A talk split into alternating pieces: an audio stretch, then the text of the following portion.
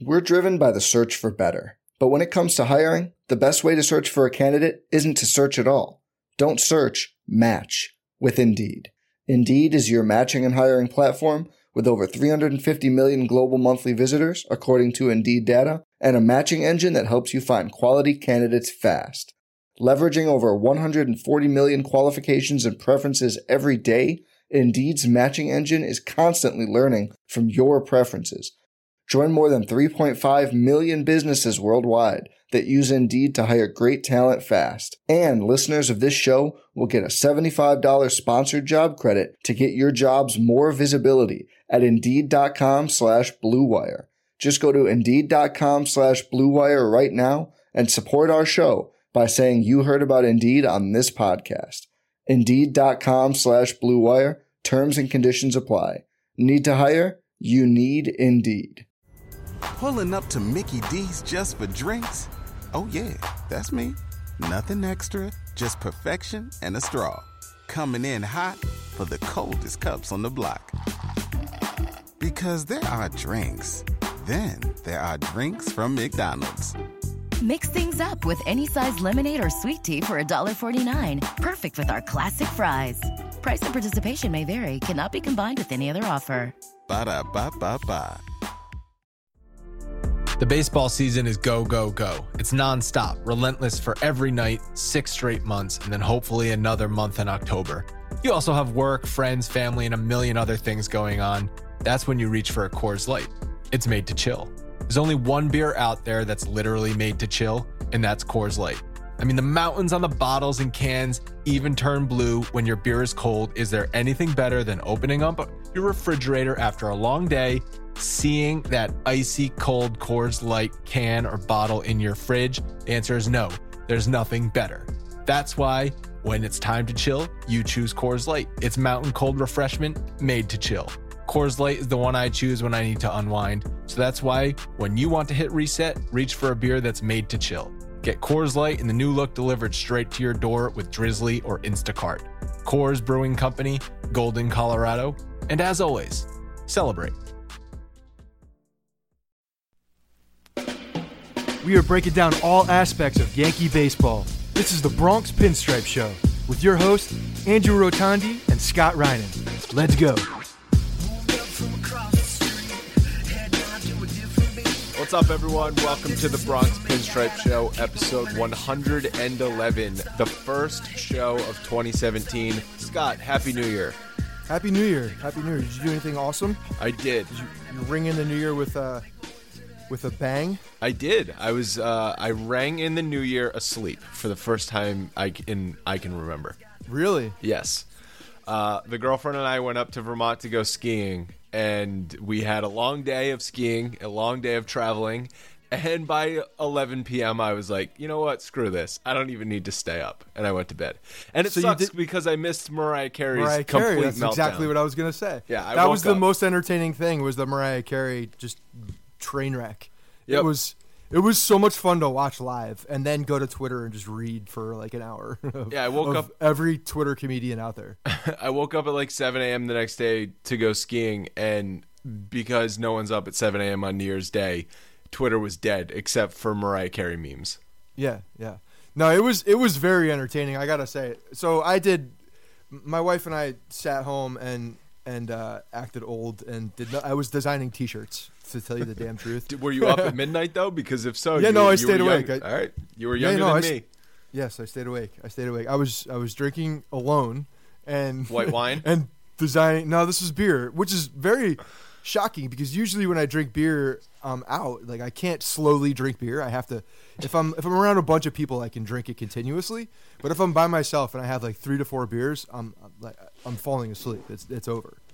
But for whatever reason, I was intrigued. I was, you know, very excited about my new T-shirt that I was designing and putting out there, Chase for 28, and uh, and then started getting on Instagram and Twitter a little bit. And then Mariah Carey absolutely woke me up because that was by far the most entertaining thing all night. I mean, it was it was fun to watch, I- and uh, everything I hear about her is that she's just a, you know, she's just an asshole to everybody. Like she's awful behind the scenes. Yeah. So it seemed like everybody was just like, okay, we're just gonna let this go a little bit longer. Uh, lip syncing malfunctions is one of my favorite things in the Yeah. entire world. It, it doesn't get any better than watching someone's face turn when they realize that the track is still going and their lips are not moving. The the high pitched Mariah Carey, like the where she's known for going really really high, all fake. So now I don't believe in it at all. I really don't think she can sing anymore. I think it's gone. I think she's lost it. Um, she got too cocky to, to practice. She's um her better days are behind her. Oh no, I'm just no gonna leave it at that. Yes. Mariah Carey, like 1994, was some primo stuff. Like right before she started der- uh, dating Derek Jeter. Yeah. No, yeah, that's the voice was phenomenal. She was phenomenal at that point. Jeter hit it at the prime. I mean, look, this, Yet another all you girl. Gotta, you- Yet this is what you need to know. Jeter ruined. this is what you need to know on like the barometer of, of when they peaked. If Jeter was dating you at that point, probably very close to the high point, right? Absolutely. Very close to the prime. He's got a nose for that kind of Yeah, kind of He's- greatness. He's good. He's he's good like that. So, yeah, yeah, Jeets. Well, happy happy 2017. Happy New Year to all of our Bronx Pinstripe Show listeners out there. Hopefully, you guys had a more exciting New Year's than I did. I had a great weekend. It was a fun, fun time, uh, but I, I did not do anything crazy. And for the longest time, I would go out to bars and you'd pay that $150 cover just so you could get that stupid ass champagne toast at midnight. And it was the dumbest thing in the entire world. And every year I would say, I'm not doing this next year. I'm not doing this next year. And then lo and behold, I would do it next year. But you know what? I finally This didn't do it didn't. next year. You got yourself a girl. You settled down a little bit. Went skiing. I don't know. Things are happening. You're getting older. 30s, 30s like a blink away for you now. It seems like you're close to it. Um, I know. It I'm- feels I'm- like you're close to it. I'm a year and a half away. Yeah, yeah. You're getting you're getting closer to my life. It's it's uh it's pretty scary. I'm I'm watching this unfold. Yeah, but the great thing is that you're also getting older as I'm getting older. I will always be that much older. Yes, that will never stop. So you teased it earlier, Chaser 28 in the fan shop. Uh, we got big plans for 2017 in the fan shop. Yeah, this is something I'm very excited about. You know, last year was was kind of like phase two, I guess, for it, and this year phase, Phase two, Del Boca Vista. Del Boca Vista. Yeah, it's a beautiful piece of property. The phase three is exciting because we I, there's now a lot of uh, options for for different things in the fan shop. We've basically stuck to t-shirts for the most part, and uh, and and now I'm going to be putting a lot more shirts out. A lot more shirts. I'm I'm I'm working on probably five right now. And uh, the cool thing about that is I could start doing sweatshirts now. Um, I'm getting into some custom sweatshirts. I'm working with some shops that do like cut and sew, which are like straight sourcing fabric, getting the the fabric and sewing and cutting like from scratch. Uh, so some really cool stuff that we're gonna be that we're gonna be rolling out there. Are you I making some organic T-shirts? They're not organic. I can't say. I don't know where the fabric was manufactured. Uh, I cannot farm to table guarantee. T-shirts. Yeah, I cannot guarantee it's like sweatshop free. That's that's not that's not a guarantee because it might be, very well might be. For you know, I got to keep my my my prices down. We're not you know we're not Obviously. rolling the bucks. but um yeah, there's a lot more options now. We're gonna be doing a lot of uh, hats too. That's the snapbacks. The BP hat that I saw the mock-up of is sick, and I know you have one, and I'm waiting for mine, and Yeah. you have not sent it to me yet. yeah, there's only one in existence. I'm wearing it right now. One of actually. one. One of one. Yeah, it's a it's a it's a it's a tough item to get. I but yes, that that's I on the think that's on the, the uh, docket. That one's coming. I think the uh, the the first few members of Bronx Pinstripes at least deserves the BP hat. That's like how you know you're an OG. And yeah, that's true. I mean, you have a you have a polo. There's only there's only three people that have a polo. That is that's yep. No, my four. brother had one. Four. He like my brother had one for the night, but I have that polo now. So there's only three people. I was like, you got to give that back. You know, you're just a cameraman for the night. Um, yeah, but I'm, I'm excited for 2017 in the fan shop, and and if you're a listener of the podcast, definitely um, go to the fan shop. We're going to be saying uh, codes on air, so the only way you can get a discount is by listening to the show, and we'll we'll give you a code for each week or each month. We haven't figured out exactly how we're going to do it yet, but we will give you a special code in the future that you can use and get a, a percent discount in the fan shop. So uh, we definitely want to encourage the the listeners of the show who who are probably some of the more loyal Bronx Pinstripes readers and and website followers to um, also get a discount on the fan shop because as a thank you for for listening to the podcast. Yeah, definitely. That's it's probably going to be a weekly thing. I'm going to keep pumping out these shirts. Uh, if anybody ever has an idea, you know, we're we're always wide open for new ideas and cool stuff. This is this is all about the fans and uh, and you know stuff that's really not being made right now. So I want to make sure that you know we get some unique stuff and some cool things. Uh, going to be going to be hooking up with some players in the near future as well. Hopefully we can do some stuff with them. Um, so yeah, a lot of lot of fun things, a lot of exciting things on the on the horizon for for that side of it. But yeah, I'm pumped up for 2017. This is this is probably the one year that I've been that I'm most excited for. Honestly, in the past, uh, as long as I can remember, honestly, I'm very excited for 2017. I feel like there's going to be a, a lot of very good things happening. Absolutely. And speaking of the listeners, thank you guys for reaching our goal and exceeding our goal of 150 ratings and 100 reviews. We exceeded that by about five on each, and it's great. We're quickly climbing the charts. We're the number one podcast if you search in Yankees and iTunes, and that is awesome. Uh, we can see the stats behind the scenes. We know the po- the podcast is growing, and that's great. So I, I definitely want to just again thank you guys for for doing that. And if you have not gone and reviewed the show yet, please do. It takes two seconds. Um, give it a five star review uh, or give it an honest review. Even if you if you have any criticisms of ours, we're open to criticism and uh, making the show better. We want to make the best show possible. Like Scott, this one person uh, is criticizing you. Juke, Juke of URL says these two are passionate and opinionated, bona fide New York Yankees fans, even if one of them has trouble doing live reads. And I, I think they're talking about you. As you stumbled saying that, yeah, it was definitely it was definitely talking about me. Absolutely. Absolutely. I'm glad they keyed on that. That was a very, very keen observation. That's how you know we that need- they're a loyal listener. No doubt. These are things that we need to work on because if we are to get advertisers on the show, which is a goal of ours, eventually is to get some, some people who want to pay some money to uh, get their products rung on our show, we have to be able to read what they're selling.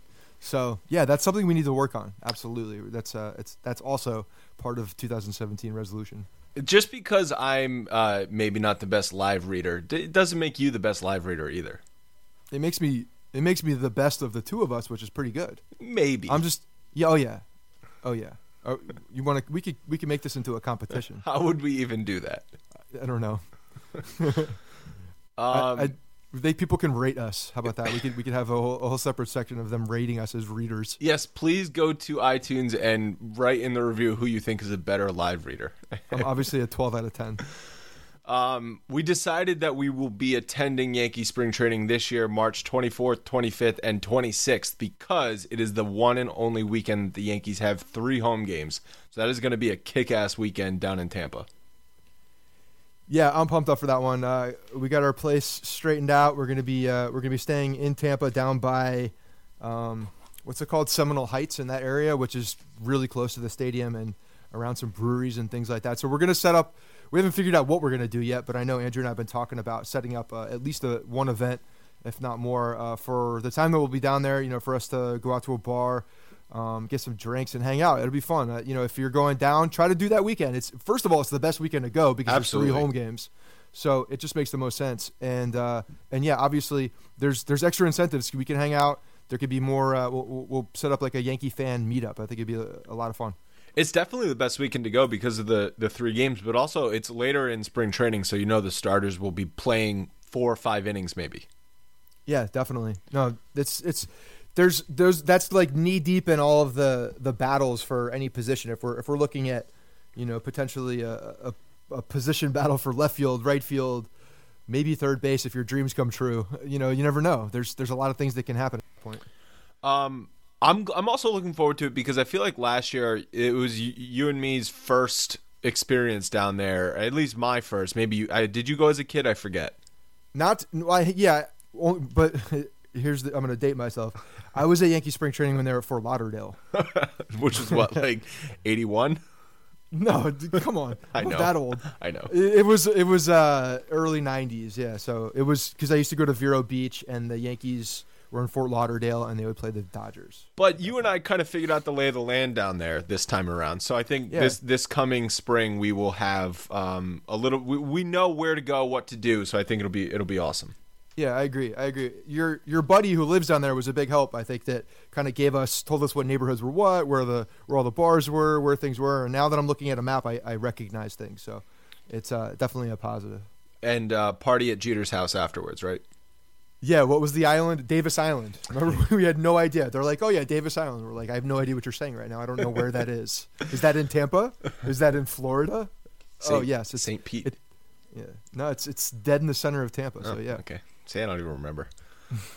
um, any New Year's resolutions for 2017? Either Yankees or non-Yankees related. We want to know uh, what is Scott Reinen's New Year's resolutions. So the Yankees' New Year's resolution, I, I do have one, and and it and it has to do with Joe Girardi.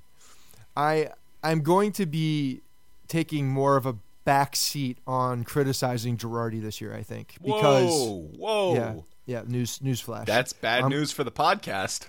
Well, I'm sure you'll uh, you'll change that I guess I need to double it's my just efforts. a it's this is just a resolution. It's not it's not it's not something that's in, entrenched yet. but- Over under April 2nd when Scott breaks that. Well, I'm gonna give you. Let me give you my reasons why I'm saying this. Okay, because I think this year is, and you know, we've talked about this. This is this is like this is exactly what Girardi wants. This is where he thrives. He thrives when the young guys are around and working with young guys and putting them in positions to succeed.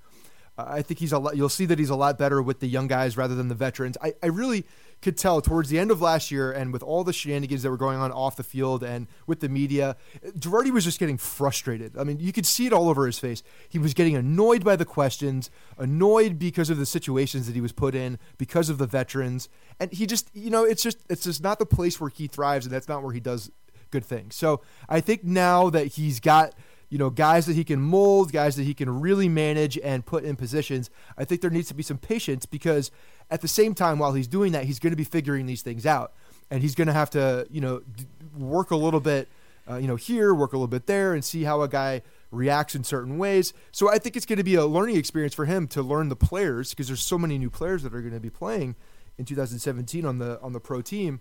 Um, so yeah, I, I, I don't think I'm going to I- be. I, I can't be as critical because I think there needs to be patience. So I totally understand what you're saying. Um, I think what you're saying is that you and I and a lot of fans have been begging the Yankees to go through a youth movement rebuild, rebuild, re- retool, whatever you want to call it, and they finally did it this year. And now we can't then jump down, uh, attack them anytime they underperform because we have to remember these are kids. They're going to go through struggles. This is what we wanted because we know 2018, 2019, 2020 and on is going to be even better because that's how you build dynasties. You don't build dynasties through free agency, you do it through young players in your farm system. And we've got that in 2017. So we can't then attack them for underperforming when this is what we asked for. Well, and it's not even it's not only just that. It's not only you build through the young players, but it, you build when the young players succeed. So we we have to make sure that and and, and give Girardi that little bit of leash so that he can put those guys in those positions because it may not be the right position, you know, come opening day. So- it may take half a season. It may take an entire season for him to figure out who does what well, when, how, and and then you know make them uh, put them in the best position at that point. So it's going to take time. But what about the annoying bullpen decisions that you know he's going to make when he brings Right. in Richard Bleier in a key situation in the seventh inning just because he doesn't want to use Betances until the eighth inning? See, those are different. those those to me are just like long-standing Girardi headaches, and that to me has nothing to do with what we're talking about. What, what we're talking about is is the the youth movement and and finding these key positions for these guys to succeed. That what you're saying is just stubbornness and utter ridiculousness. So what I'm hoping is, that he gets trendy and and and goes Andrew Miller style and starts using Betances in the innings, and then we're going to praise him, and then there's going to be a different story altogether because Joe Girardi is learning on the job and and and adapting and being flexible and everything we need him to be as a manager, and also teaching these young kids. So So I, uh, I'm confident. I have. A, I'm optimistic on on Girardi this year. no, you're going in with a positive spin on Girardi, and I love that. Yeah, that's yeah. that's good. That's probably good for your health. Better better Oh, than very good for my through. health. I have to. I have to make sure that I'm very positive, extremely positive, waiting for you to come at me. So I have to like build it up. Well, I think what you'll uh, what you're talking about more is that do you remember when um, a couple it was the 2015 season when Slade Heathcott had that walk off or not walk off game winning homer against Tampa Yes. and then sat the next week and Yes. and it was in the middle of a Brett Gardner and Jacoby Ellsbury classic slump and we're saying hey, why not play the kid that just won you a ball game? Um, you'll get mad at that kind of crap. Yeah, well, that drives me nuts because you have a kid who's who's coming off. I mean, he had a huge game. Like, let's ride that momentum, and and then no, and then it just it got shut down. It was shut down immediately. But I mean, Slade Heathcott was never really in the future, the long term plans. But but it's still it's it's uh it's, It's that type of thing, It's yeah. type of it's those type of um, reading your team scenarios where just because the binder says you need to play uh, Jacoby Ellsbury against a righty or Brett Gardner t- today because Slade Heathcott played yesterday or fill in Mason Williams. It might be Mason Williams this year.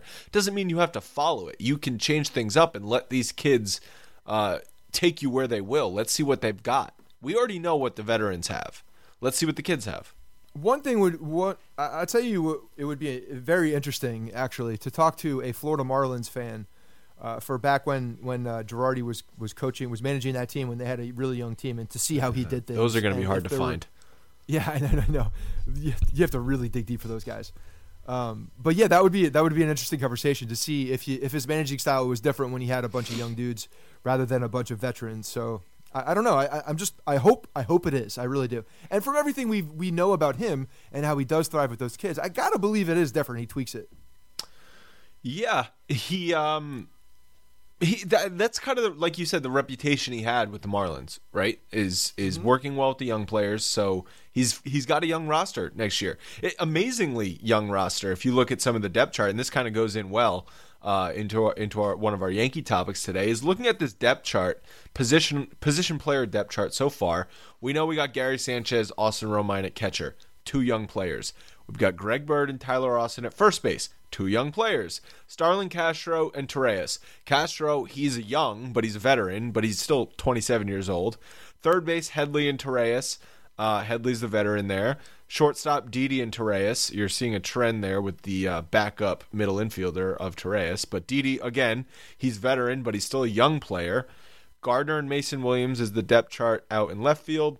Ellsbury and Aaron Hicks in center field, and then Aaron Judge, Hicks in right field, and then Matt Holliday, obviously the DH, and you got Tyler Austin, Ref Snyder, Torreyes, Mason Williams. Name your utility player that might come up from Scranton. So, I guess it's just a long way of saying that you think of the Yankees as an old team, but very quickly, even their major league roster has kind of turned over to being young. It's extremely young. I mean, there's there's really. I mean, Els- Ellsbury and Holliday are probably the oldest. And Gardner, I, I guess those are the three oldest guys on the team. Yeah, Right? Guardy, That's- Guardy and Els are the same age.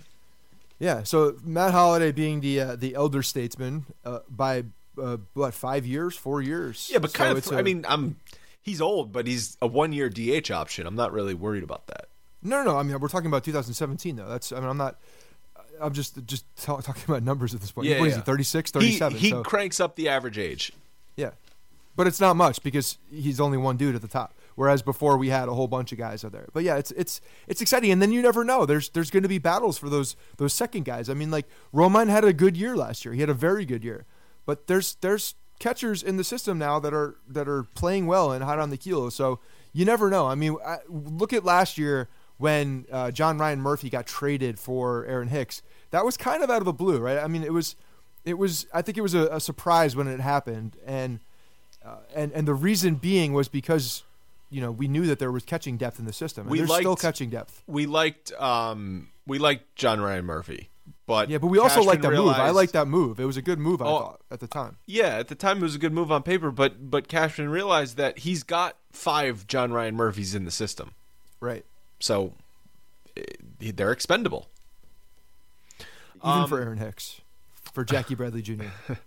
Uh, but but it- even though the roster is young, most of those positions are pretty much set in place. The only ones I really see possibly shifting before the season starts, or, or if someone has a really bad spring, is first base and right field. Yeah, I think the utility jobs are for grabs too. I think Refsnyder having a good spring is Yeah, I mean the utility players, the twenty, you know, the twenty third, twenty fourth, twenty fifth guys on the roster, obviously will change with whoever performs in spring and if there's any injuries. But as far as the starting job, we think Greg Bird is going to be the starter, and we think Aaron Judge is going to be the starter in right field. But those are the only two positions that I could even fathom changing before the season starts. Yeah, everybody else is pretty much locked in. You know, obviously not barring a trade or uh, some kind exactly of roster shift. barring Yeah. trades, but just talking about uh, performance uh, related things going into the season. Right. No, yeah, that's it. I mean, eh, they've everybody has come out and pr- practically said that that right field is Aaron jo- Aaron Judge's job. So, um, you know, nobody's nobody's saying that Aaron Hicks could battle him for that position. Everybody right now is saying that it's Judge's job, and eh, you know they're going to be patient with him for for at least a little while. So uh, I think. You know he's he's got a little bit of security in the sense that at least people are talking about the the front office is saying that it's his job, which is which I guess is good for him, right? I mean he, he's then only he, only has to focus on getting better as a player and not Yeah. really worrying about what's behind him. Hundred percent up to him. We talked about it last week, where it's it's all on his shoulders, but not in a bad way, in a good way, because I don't think there's going to be a ton of pressure on him to carry the team next year. That that would be ridiculous. But as long as he performs, it's it's his job. Um, yeah, I- Aaron Hicks will have to hit a thousand in spring training to steal a Right. job, Right. and and obviously that won't happen. Maybe throw 106 from right field. Any of those positions concern you? Anything jump out where you're saying, ah, I really wish the Yankees would add some more depth there?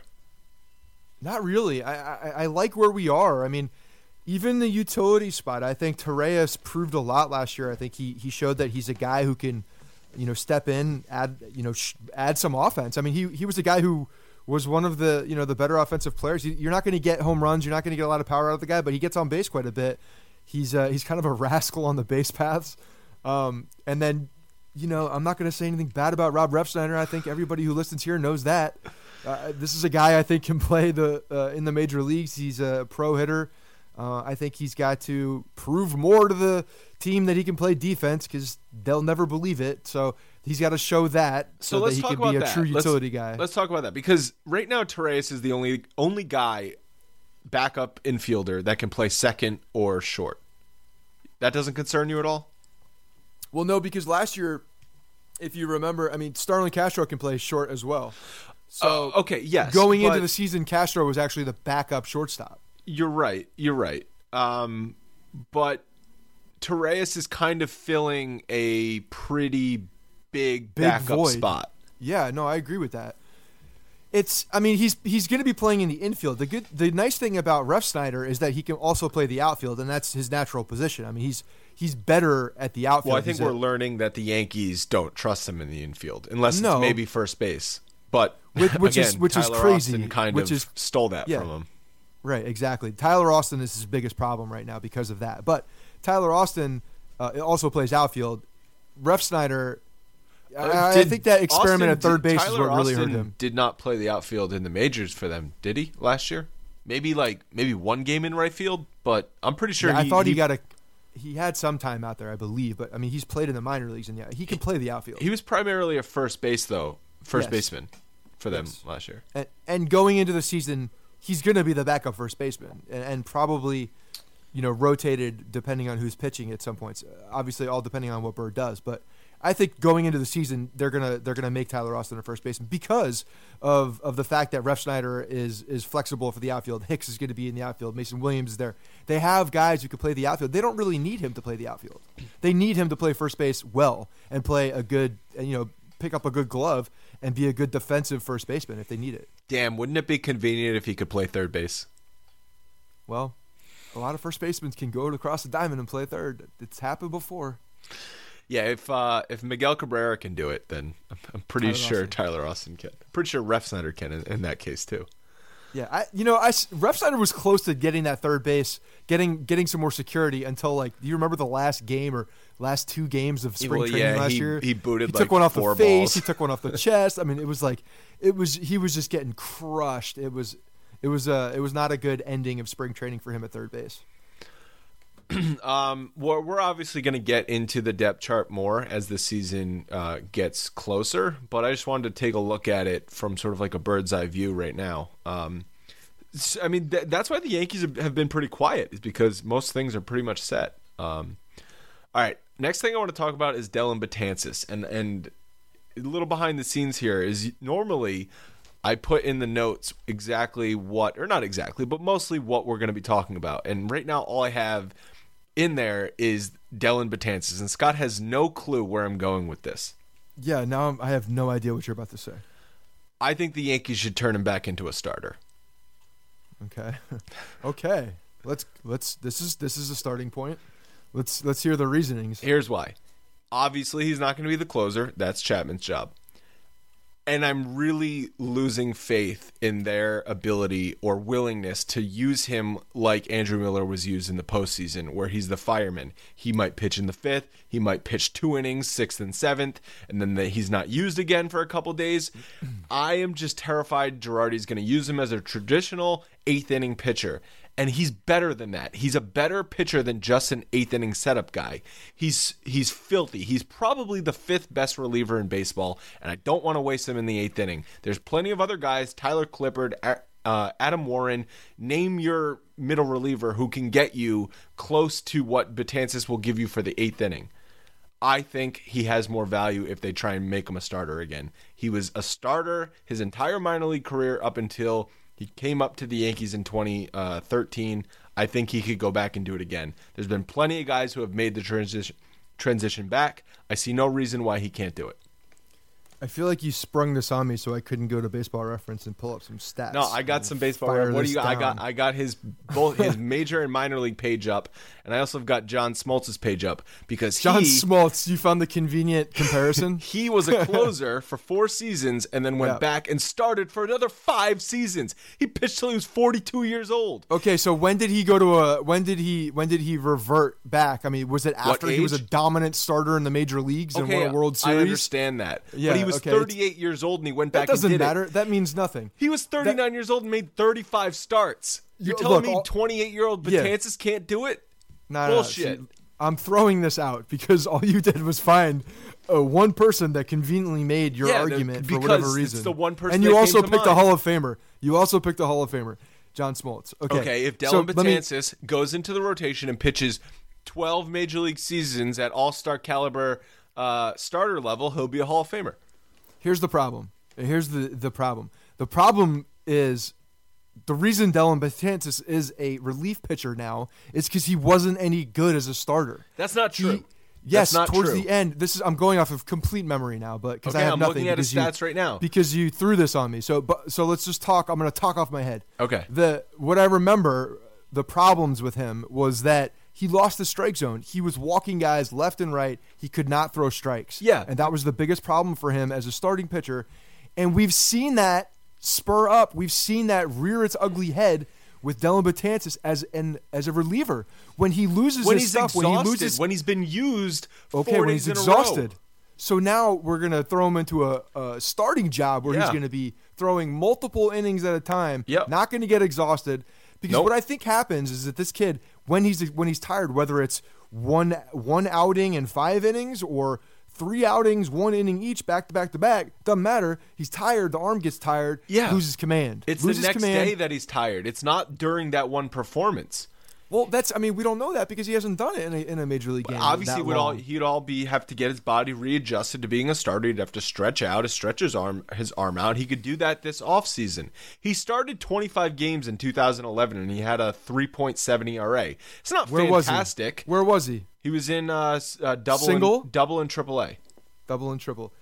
Look, the the problem was the walks. I mean, that that was the reason they made him into a reliever because he couldn't keep the strike zone. I mean, he had plenty of time, and he was part of the killer bees coming up. He was one of the one of the starting pitchers that was going to be the guy, and he couldn't do it. They they moved him to the and they don't do that very often. He they, was young, They try though. to bring them in. I, he has more experience now. He's had he has three All Star caliber seasons under his belt as being a dominant reliever. He's got confidence. There's no reason he can't now have the mindset to go and be a starting pitcher.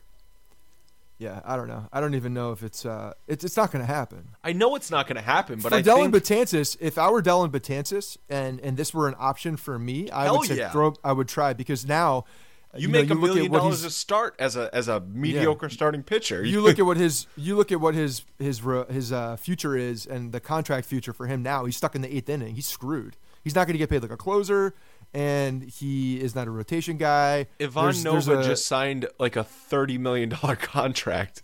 yeah. There's not really a precedent for for him, you know, for for his type of ability and and then being stuck as a, a guy who's not a starter or not a reliever.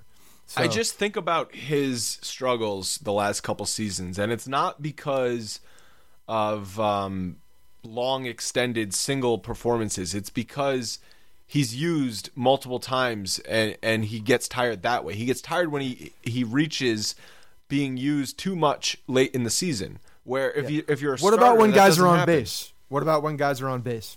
Because he's a different pitcher when guys are on base too. I mean, and that's going to happen a lot more as a starting pitcher. There would be an adjustment, but I, Yeah, ask, I just ask Jon that Lester about that adjustment. It sometimes it doesn't work. Jon Lester just won the World Series. Yeah, well, it didn't. It didn't happen. He didn't throw over to first base. It had nothing to do with that. say Dellin Betances was turned into a starter and he is a uh, slightly above league average starting pitcher. That Let's is just make Aroldis Chapman a starter too. okay. I mean, while we're at it, let's just let's just go, let's just do that. Dellin Adam Warren. Dellin Betances as a slightly above league average starting pitcher is more valuable to the 2017 and 2018 Yankees than an eighth inning guy. I would agree with that. Okay. I just don't think it's going to happen. Nor do I think that. I, I, I looking it back, if he can't, if he is walking guys like he did in the minor leagues, it's not going to work. You, you just can't do it, and that is the reason they they, they moved him. Well, they, they just signed. They have a closer. We know who the closer is. Why not give it a shot? Yeah, I mean, look, I it's it's something. I think you should write Brian Cashman a letter. It's something for sure. I mean, I don't know what else to tell you about that one. Yeah, it's it's something. It, it it could be a it could be a positive move for the organization if they were to try to make a move like that and it were were to work out. Because Yeah, he has no value everyone- moving forward as a, an eighth inning guy, as a person, as a, as a player. As he a doesn't person. want to be in the as a person. He doesn't want to be in that position. Hell no, It's not a position he wants to be in I mean, he whether could he still- says it or not. I mean, he he could still get paid closer money once he becomes a free agent, and he probably will. And it won't be the Yankees, but I just think that he could have a successful career as a starting pitcher, and I would I would love I would love to see that. It's going to be a problem, I think, when arbitration hits because he's not going to get the closer, the the numbers for. Uh, Well, no, it's just if, if closer. if I mean it. Arbitration though, or the qualifying offer is set at the top 150 players in the league, not arbitration. Yeah, but it, but he'll get he'll get paid in arbitration, just not. Isn't he in arbitration right now? I don't know. Uh, Uh, but yeah, he's uh, first arbitration eligible in 2017. Well, there you go. He's been on five hundred thousand dollar contracts the last. My first years. point stands. Strong. He should want to do it, and I think the Yankees should want to do it too. but they're not going to. So Well, they should let me run the team. That- I'm I'm all right with that. Let's do it. I got a job in the in the organization. If you're running the team, you'll be my you'll be my official podcast host. Traveling assistant to the traveling podcast host. Um, all right, let's talk about the Hall of Fame a little bit. Um, there's been so if you um you can actually check what guys have been voted for based on whoever has submitted their ballots so far, both anonymous and who has made their ballots public, and 36.3% of people have already voted. So it's still a low amount. I thought they were all going to be public for this next one, aren't they? Isn't everybody public? Uh, starting 2018. oh, so it's not this next one. Yeah, once the new CBA kicks in, which is next year. They Anyway. should uh, they should be ahead of that trend. These guys, they should they should uh, you know be, be ahead of the curve, grow some balls. anyway, uh, some surprising stuff. Bonds and Clemens are getting 70%. They need 75% to get in, but Bonds only got like 52% last year, and Clemens like 58%. So that's a huge jump. Um, now, maybe you can say that the people who have already submitted are um, more um, on the cutting edge of voting. They're more with the trends. They they discount the whole steroid uh, stuff more than some more traditional voters. Who knows? But all I know is 70% is actually uh, pretty high for those guys. They're on their fifth year of eligibility. Kind of leads me to believe that I think they might get in sooner rather than later. Yeah, if they're that high, I heard that too. I was listening to a lot of MLB satellite radio, and they were talking about this quite a bit and talking about those numbers. Uh, for one, do we know the landscape of the voters? I mean, has it changed? I mean, this year, next year, are we seeing like a fall off? Uh, is there a lot of new voters coming in? How does You mean is there a lot of old dudes dying and, and some dying or just not in? or not or just don't have a vote anymore because they're not writing any longer? I don't know. I don't even know how that works, but uh, you know, because I think as soon as we start getting a much younger trend, a much younger group of writers, we're going to start seeing those steroid guys get in. Yeah, and it's it's one of those things that you make an argument, and and some people say, well, we think Barry Bonds started doing steroids in 1999, and if you take his first years of his uh, career up until 1998, he's a Hall of Famer without the last eight years of his career. So. Yeah, see, you get you get you get into such sticky territory when you're doing that. I- Totally. I, was listening to so many of these these these conversations about this, and there and and people like some of these older guys. I forget who I was listening to. The former GM of the Padres, Bowden, Jim Bowden, is that his name? Anyway, I think he's he's on a Who the hell um? Sirius Radio, and they were talking about you know how they vote and kind of like their own criteria. And I get it; every guy has their own criteria, and that's exactly why you should. That you should have your own criteria, and why you vote. That's that's what it's for. Um, but and there's a certain guidelines where the Hall of Fame puts in into play that you you should take you have to take into consideration for each player.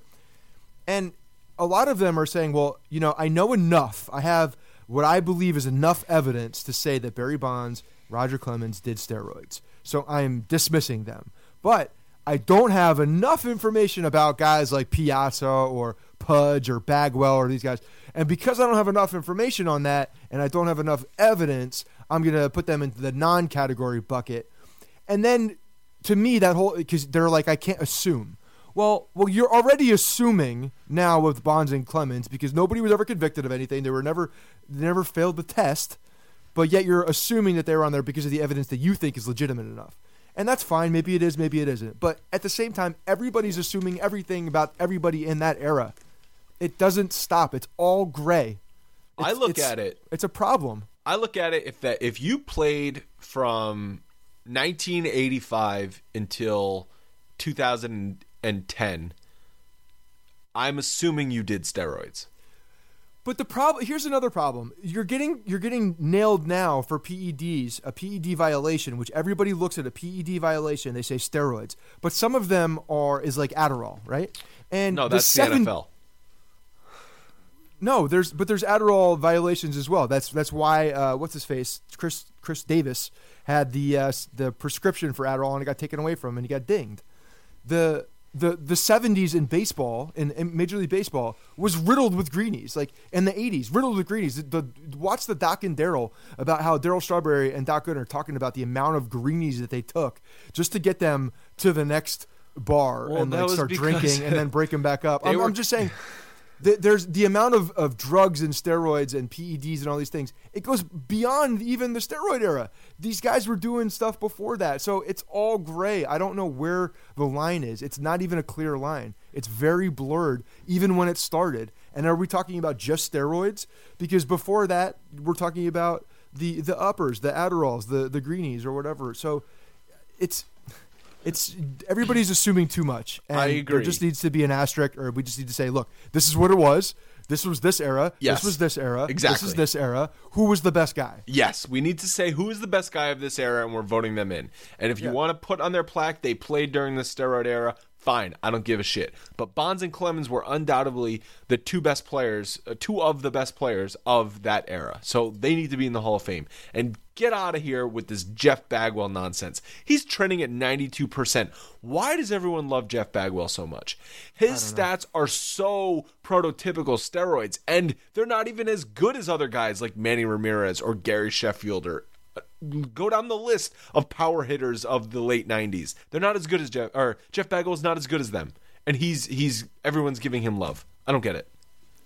The the thing that's driving me nuts is I'm looking forward already and seeing how this is trending, and everybody talking about these gray areas and who does what and and, and what the evidence is, and I'm already envisioning David Ortiz getting in the Hall of Fame as and, and and getting in like on the I don't know they don't do the first ballot because nobody they'll probably hold them off of that because baseball writers will do that. Because and then they'll get him and then yeah and then they'll get him in on the second or third or whatever and they won't be they won't be lumping in him with the rest of the, the guys that were steroid guys when he was clearly one of those guys It- you know it's just it's ridiculous there's so many things contradicting each other when when these guys are talking about this. It makes my head spin and it drives me nuts. It, they need to reshape the way the Hall of Fame is voted.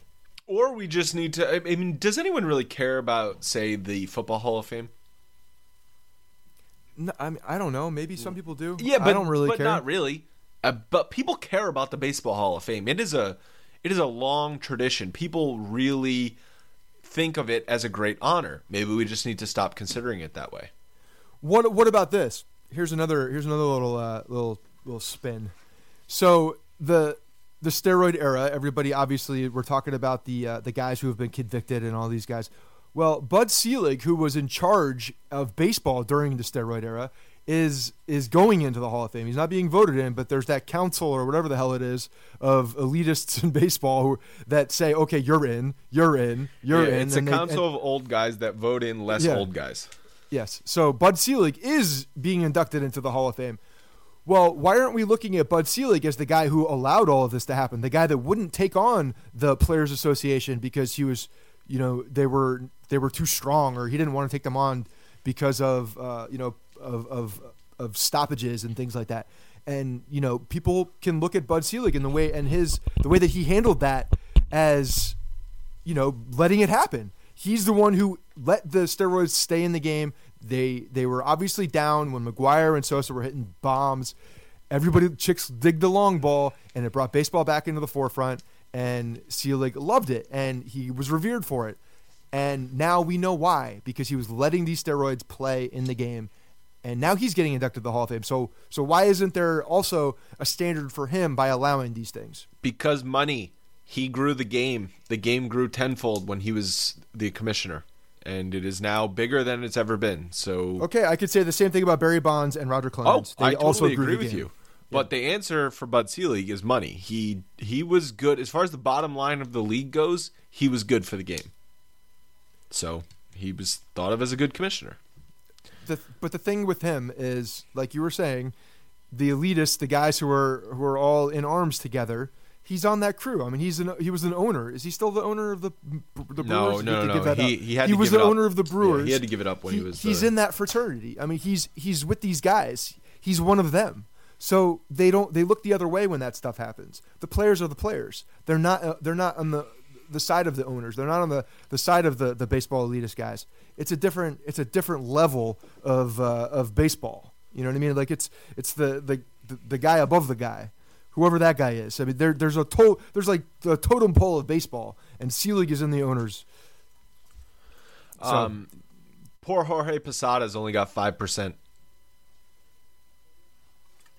You need five to stay on, right? Oh, I don't even know what you need. I thought you need you needed fifteen. I thought I think you need five to stay on. So that's from- like from two what I remember. votes. Yeah, but he was yeah he's trending at less than five. So Less he's, than five, he's yeah. actually on on pace to not make it right now, not to stay on the ballot. yeah, he's trending at four point four percent. Uh, He's see, only received seven votes. And and I- and listen, Posada's not a Hall of Famer. Neither of us No, can he's not a argue Hall of Famer. But but he was. We're biased. There's no way to talk about Posada and not be biased as a Yankees fan. But he was one he's a of, Yankee Hall of Famer. Yes, yes, yes, absolutely. He was one of the three best catchers of the 2000s. You know, the crazy thing- 2010, one of the three best catchers in baseball. Okay, yeah. Not looking at the, the, the names, I mean that's it's probably close, if if not right there. The thing about the Baseball Hall of Fame too, the other the other uh, insane thing about this, you're, you're looking at Posada, who's at five percent. Some of these guys who are voting, I, I've been listening to again more of this stuff. They were talking about, you know, giving a vote, one of the ten votes to Posada just to keep him on the ballot. Yeah, it's And- the and- politics and- shit that we talk yeah, about. it's their but yeah. strategic. They're they're they're doing a they're, they're working their strategy in the way that they vote. So stupid. Just to keep a guy on the ballot. Where well well then you're not using that other vote for a guy who deserves the Hall of Fame. It's ridiculous the way that they do these things. And he's I, I forget who it was talking about this, but he's he's you know outright saying yes, I'm going to use my vote for Posada to keep him on the ballot. Well, then who's who's the guy you're leaving off that deserves to be in the Hall of Fame? Yeah. because there's Well, somebody there that you're oh, leaving well, off. I'm not going to vote for um, Pudge Rodriguez because I know the rest of the voters will, so he's going to get Exactly. it anyway. And it's like, Yeah. well, then, well, then, what are what are we really doing here? This is this is like a popularity contest in high school at this point. It's not even just a popularity contest, but it's politics in the in who's popular today because maybe they'll be more popular next year. And I think this guy has enough votes, but maybe he doesn't. It's ridiculous. It's so stupid. I need a thirty I for really- thirty on on the inner politics of the baseball writers voting for the Hall of Fame. I I really do believe that once this goes public, everybody's votes, a lot of things are going to change because I think that takes a lot more to put your vote out there, put your name behind it, and say this is the reason I did it.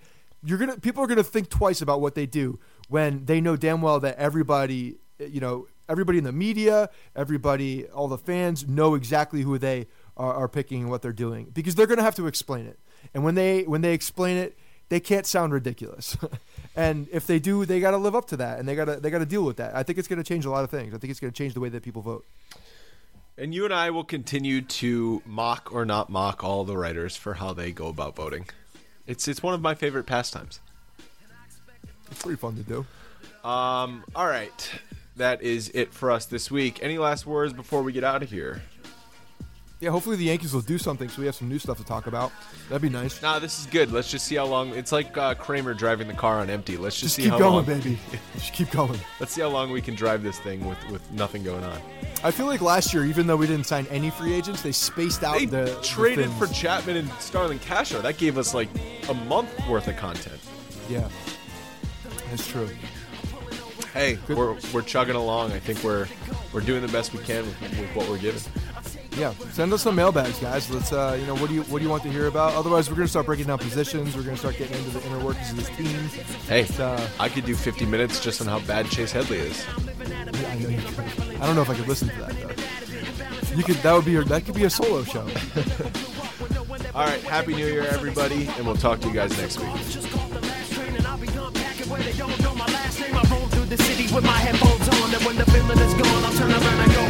Hey guys, thanks for listening to the Bronx Pinstripe Show. Make sure you find us on iTunes and subscribe so you can get all new episodes directly onto your phone.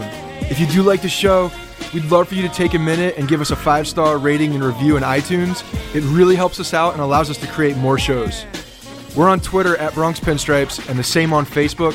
You can always find us there talking Yankee baseball. Thanks again, guys, for your support. Really appreciate it, and go Yankees.